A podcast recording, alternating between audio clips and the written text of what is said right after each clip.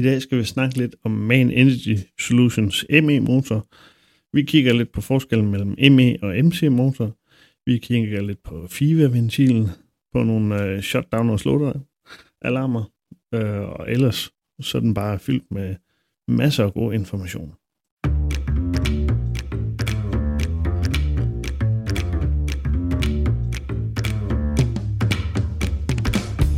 Velkommen til podcasten Diesel Doctor med mig, Nils Ilberg Jacobsen. En podcast, hvor vi kigger ind i nye og gamle teknologier og undersøger, hvordan udviklingen af dieselmotorer har flyttet verden, og hvordan verden flytter udviklingen af dieselmotorer.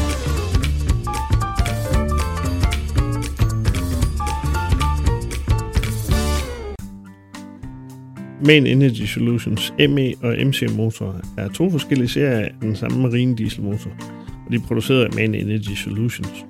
Den primære forskel mellem de her to motorserier er deres design og teknologi. I ME-motoren er en nyere generation af motorer og designet til at være mere brændstofeffektiv og miljøvenlig end de ældre MC-motorer. ME det står for Model Electronic, og MC står for Model Cam. Main Energy Solutions producerer ikke flere MC-motorer, men der er masser af skib stadigvæk, som sejler rundt med MC-motorer. Øh, og derudover så er der også en mellemting, som hedder MEB-motor, hvor øh, er styret af en kamaksel, men brændstofindsprøjtning er øh, styret af en øh, hydraulikenhed. En af forskellen er, at øh, ME-motoren den har en elektronisk styreenhed, altså ECU'en, som styrer motorparametrene, mens MC-motoren den bruger mekanisk styringssystem, øh, dog med en digitalisering, det der hedder en DGU. Det her det giver ME-motoren mere præcision og fleksibilitet i styringen af motorens driftparameter og giver mulighed for mere avancerede diagnoser og fejlfinding. Desuden har ME-motoren en lavere specifikt brændstofforbrug end MC-motoren på grund af en række teknologiske forbedringer, såsom fjernelse af kamaksel, som forbedring af muligheden for at finjustere motorens parametre. Det kan lave emissioner, højere effektivitet. ME-motoren er også lettere end MC-motoren, hvilket gør den egnet i nyere skibsdesign. Så altså i korte træk så adskiller ME-motoren sig fra MC-motoren ved at have en mere avanceret teknologi, et mere effektivt design, og det giver et lavere brændstofforbrug, højere effektivitet og lavere emissioner. Hvis vi kigger nærmere på en af motorstørrelserne, så lad os for eksempel tage den her motorserie, der hedder K96. Så en uh, MAN ES ME K96, og det er en totaks krydshovedmotor. Den her motor det er en af de største og mest kraftfulde dieselmotorer i verden. Den har en øh, cylindervolumen på op over øh, 2.300 liter og en maksimal ydelse over 80.000 kW eller over 100.000 hestekræfter. MEK96 er også kendt for sin alsidighed og anvendelse i en række forskellige industrier, herunder skibsfart, men bruges også på kraftværker i industrielle applikationer. Øh, motoren den har vist sig at være meget pålidelig og holdbar, og er en af de bedste totaksmotorer på markedet. En af de ting, der gør ME-motoren lidt specielle, er, at kamerakslen den er erstattet af en hydraulikenhed. Og en af hovedkomponenterne i den her hydraulikenhed, det er FIVA-ventilen. FIVA-ventilen på en ME-motor er en del af indsprøjtningssystemet, som er designet til at forbedre motorens brændstofeffektivitet og for mindske emissionerne. FIVA det står for Fuel Injection Valve Actuator – øh, og en ventil, der styrer indsprøjtningstidspunktet og brændstofmængden til motoren, såvel som åbning af udstødsventilen. PV-ventilen fungerer ved at åbne og lukke for hydraulikoliestrømmen til fuel oil booster og ventilaktuator. PV-ventilen den modtager signaler fra motorens øh, kontrolenhed, altså ECU'en, der sender signaler over til CCU'en. De analyserer forskellige motordata, såsom belastning, hastighed, temperatur, tryk og andre faktorer. Og baseret på de her data, så bestemmer de her kontrolenheder det optimale tidspunkt og mængde af brændstof, der skal initieres i cylinderen. Shutdown og slowdown alarmer. Ja, der er jo en hel del alarmer, der kan få motoren til at sænke lasten, eller få helt til at stoppe. Og her der er der et, et par eksempler. Lav smørolie. Det vil altid være en, øh, en shutdown-alarm. Hvis vi ikke har noget smørolie, jamen, så øh, virker motoren ikke, og så kører den ikke hvis vi har lavet kølevandstryk, så kan det egentlig både være en shutdown-alarm, men højst sandsynligt måske også bare en slowdown-alarm. Fordi hvis motoren den ikke får tilstrækkeligt med køling, så kan det medføre en overophedning og dermed beskadelse af motoren. Øh, så derfor så vil de her lavtryksalarmer, de vil øh, som regel medføre enten shutdown eller højst sandsynligt øh, først slowdown og så shutdown. Hvis motoren den bliver overophedet, øh, og det kan vi måle enten med kølevandstemperaturen eller på røggastemperaturen, så kan det medføre alvorlige skader på motoren, og måske underkøbe brand. Derfor så vil en overophedningsalarm normalt føre til en øh, shutdown. En anden øh, shutdown-alarm det vil være en oil mist detektor.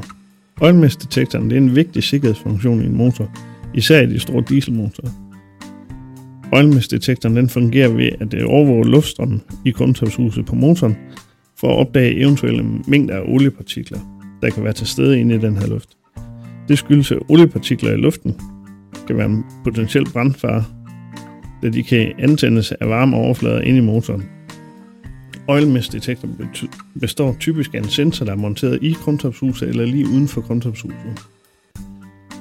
Og en kontrolenhed, som overvåger øh, sensoren.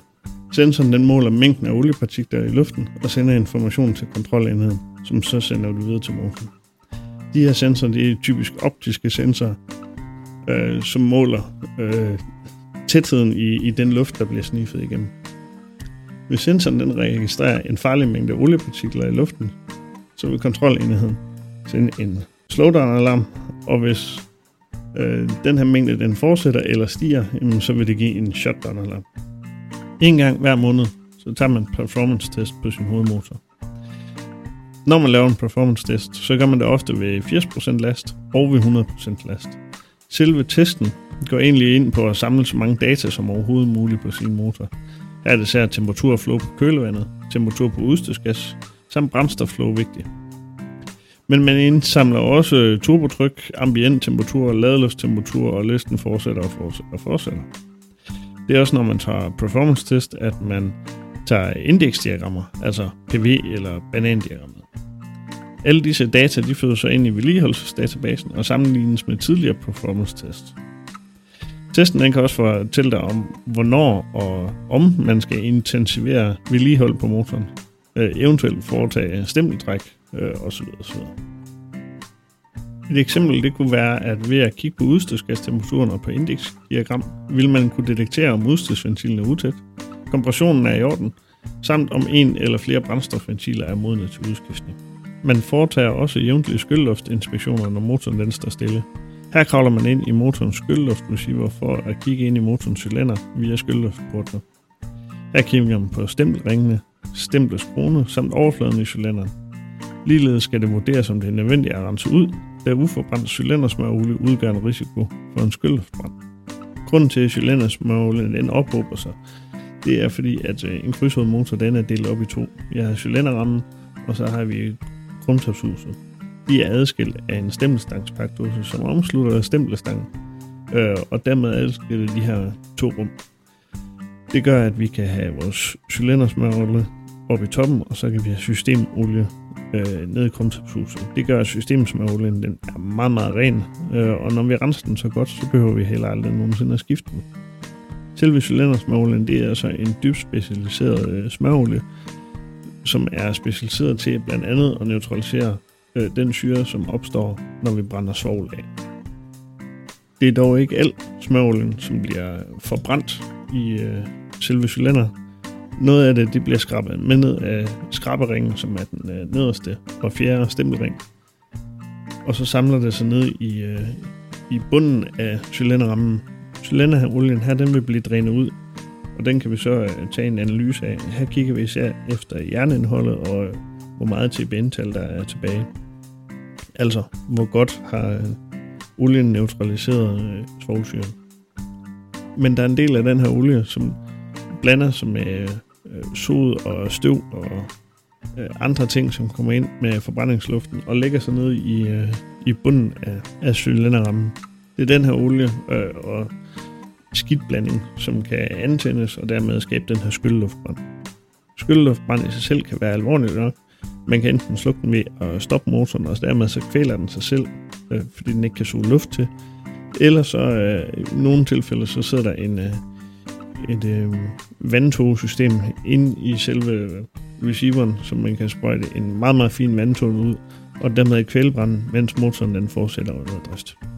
Det var sådan lidt af det, jeg havde lyst til at sige her omkring totaktsmotoren, om ME-motor, MC-motor, lidt FIVA-ventil, øh, hvordan vi tager performance data. Jeg håber, I har nyt podcasten, og, og som altid, så er jeg snart tilbage med et øh, nyt afsnit, og indtil da, vi høres ved. Du har lyttet til podcasten Diesel Doctor med Niels Silberg Jacobsen, lavet af Martek. Musikken, den har jeg fundet gratis på PCB.